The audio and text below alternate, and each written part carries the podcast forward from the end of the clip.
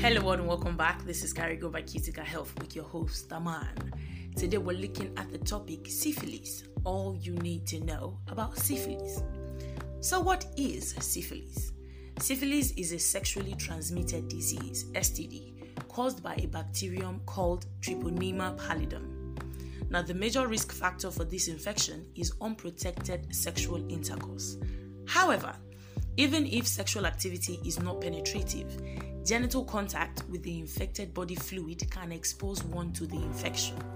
Unfortunately, protective barriers such as condoms can't always protect someone from getting this STD, as the condom might not cover some parts of the skin.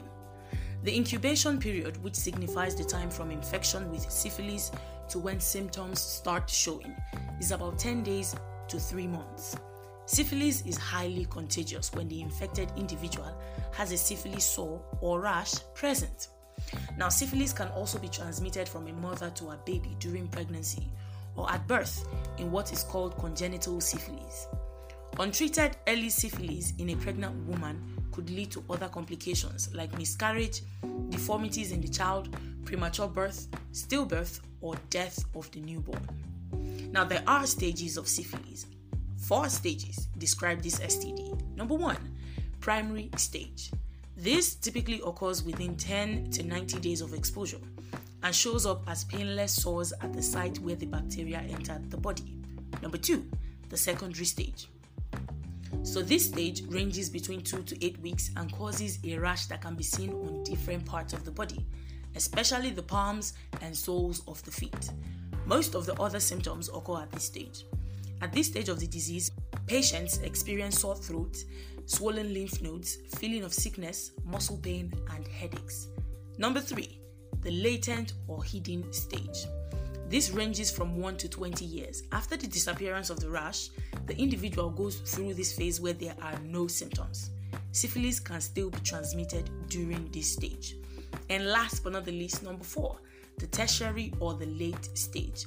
This is the most dangerous stage of syphilis, which may begin as early as a year after infection or anytime during the individual's lifetime.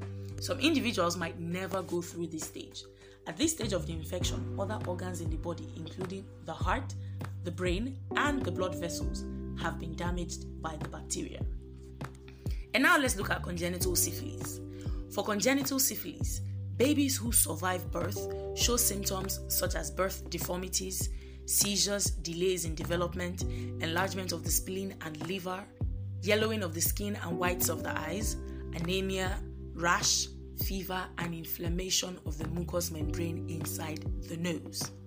Rarely, the symptoms go unnoticed until syphilis reaches the latent stage and causes damage to some parts and organs of the child's body, like the brain and the bones. And now to look at the treatment of syphilis. Syphilis is treated with an antibiotic, typically penicillin. Persons allergic to penicillin can be treated with other antibiotics. Now, the dose of antibiotics depends on the stage. Tests are done after treatment to show the person has been cured. Take note, people, syphilis does not resolve without treatment.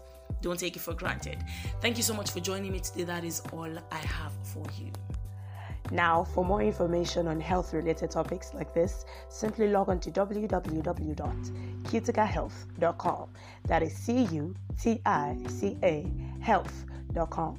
And for more episodes like this, find us on your podcast platforms like Spotify, Amazon, and Apple Podcasts at Carigo by Cutica Health. I hope you always stay alive, healthy, and kicking. Don't forget, this is still Carigo by Cutica Health, and I am still your host, Aman. I'll see you next time.